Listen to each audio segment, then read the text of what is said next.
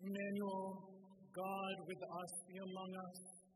Restore us and revive us. Guide and guard us. Be ever present with us. Amen.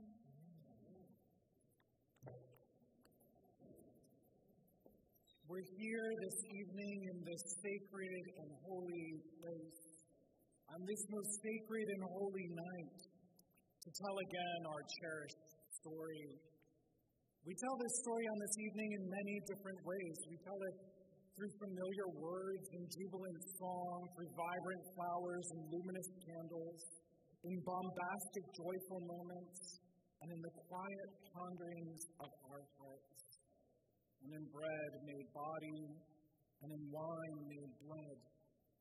It's a story we know so well. Probably all of us could tell it by heart.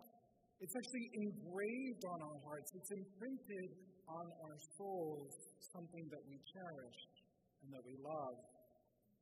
This evening we hear the tale from the Gospel of Luke.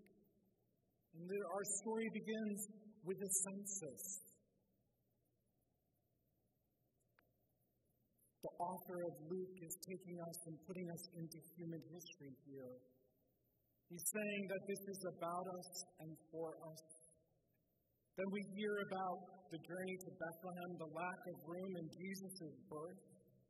And so far, there's nothing in particular that's miraculous that's happened. We're not told that Mary doesn't suffer pain and difficulty.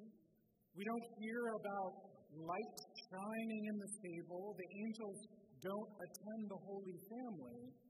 All we're told is, and she gave birth to her firstborn son and wrapped him in bands of cloth and laid him in a manger.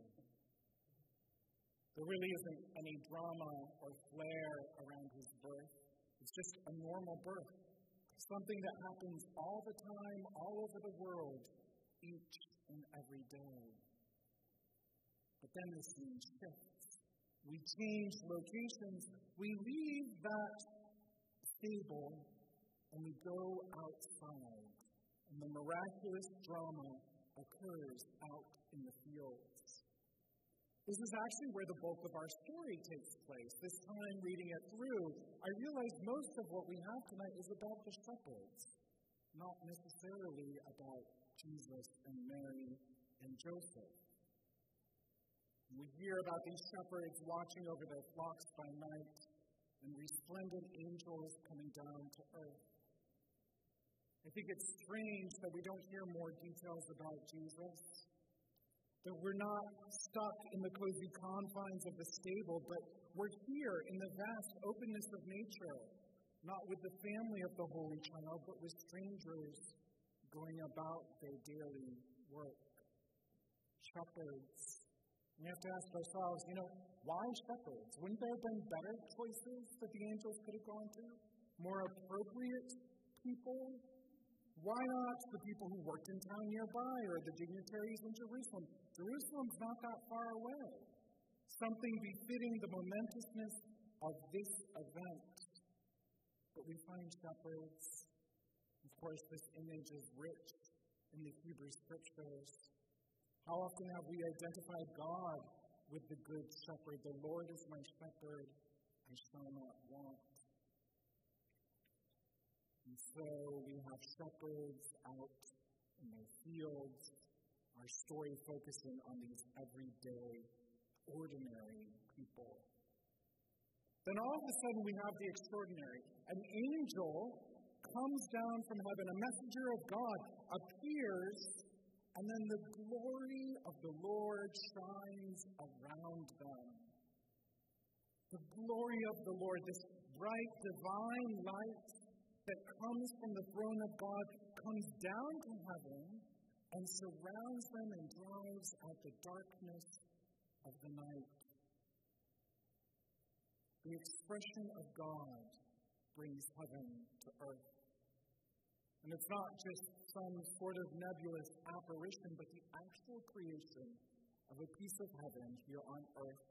The immortal stooping down to the mortal, dramatized in the ordinary field in front of ordinary people. a radical action that goes against what we would think would be appropriate, or dare I say, liturgically correct. It's not about the holy coming to a group of people gathered in a resplendent sacred place, dressed in their finest clothes, offering the best that can be fashioned from human hands. But just people, people doing their job, taking care of animals in the wilderness. I imagine their hands were probably grimy from work. Perhaps they carried some of the ovine smell about them. Maybe their clothes weren't the freshest. Maybe they had been out there for a while. And this, that place, is where heaven comes to earth. Not in the palaces of Jerusalem, but in this scandalous fashion out in a field. The angel is joined by others, and they begin their heavenly worship right here on earth, joined by the shepherds in this divine praise. They proclaim glory to God in the highest heaven, and on earth peace among those whom he favors. The heavenly liturgy, sung by other worldly voices, occurs in the banal, witnessed by ordinary people in the everydayness of their lives. It's a moment that we have the pleasure of repeating again and again and again every time we gather here. We did it this evening. We took up the angelic song. We sang glory to God in the highest. We celebrate this sacred coming into the midst of profane, of God coming to us right where we are, a glimpse of heaven on earth in this place. What a thought that is. That every time we gather, we enact out this drama. That through our words, we pick up the eternal song of the angels bring heaven to us right here. And just as suddenly as the angels appeared, they return to heaven and the shepherds are left alone. And then what do they do? They go. They go as fast as they can to Bethlehem to see what God's messenger had told them about. They go just as they are. We don't hear about them going home and cleaning up and changing their clothes to somehow make themselves more presentable or to gather presents or to cook food. They go in haste. They go in the ordinary humanness of themselves and they find Jesus lying in a manger with his mother and father. Tonight, on this holy night, I believe that the invitation for us is to step in those shoes of the shepherds. We are ordinary people going about our ordinary lives. And the divine, the sacred breaks through, comes down to us this evening. We can join in the angel's song, proclaiming glory to God in the highest because God is here with us, Emmanuel. We join in the shepherd's hope as they race to the stable to see if this really is true. It's as if through our liturgical actions this evening we're living out the story. Heaven coming to earth, and here in this evening, we can glimpse the glory of the Lord. But I'm afraid sometimes we can lose ourselves in all of this. Because all of this, the angels, the glory of God, all of this this evening, our beautiful music, the resplendent decorations, the familiar holy words, they're not the point. Just as the angel's appearance wasn't the point, not the main event.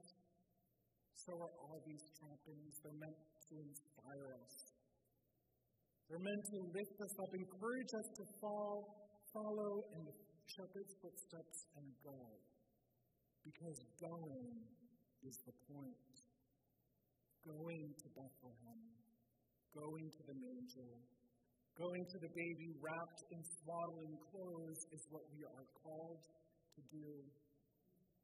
We come as we are, in our humanness, with the parts of ourselves that may not feel clean enough or good enough, or holy enough,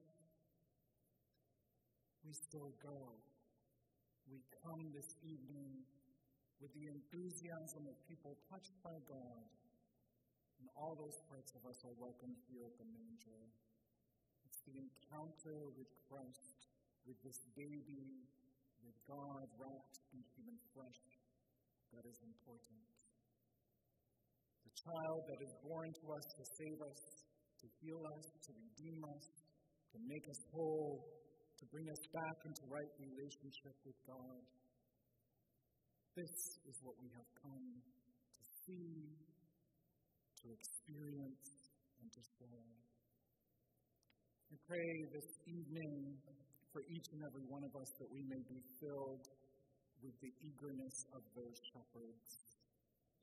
That the touch of transcendence we experience here tonight urges us to rush to the stable in all that we are, because there in that tiny child, we will find the fulfillment of our hopes, the completion of our desires, and a love that knows no limit.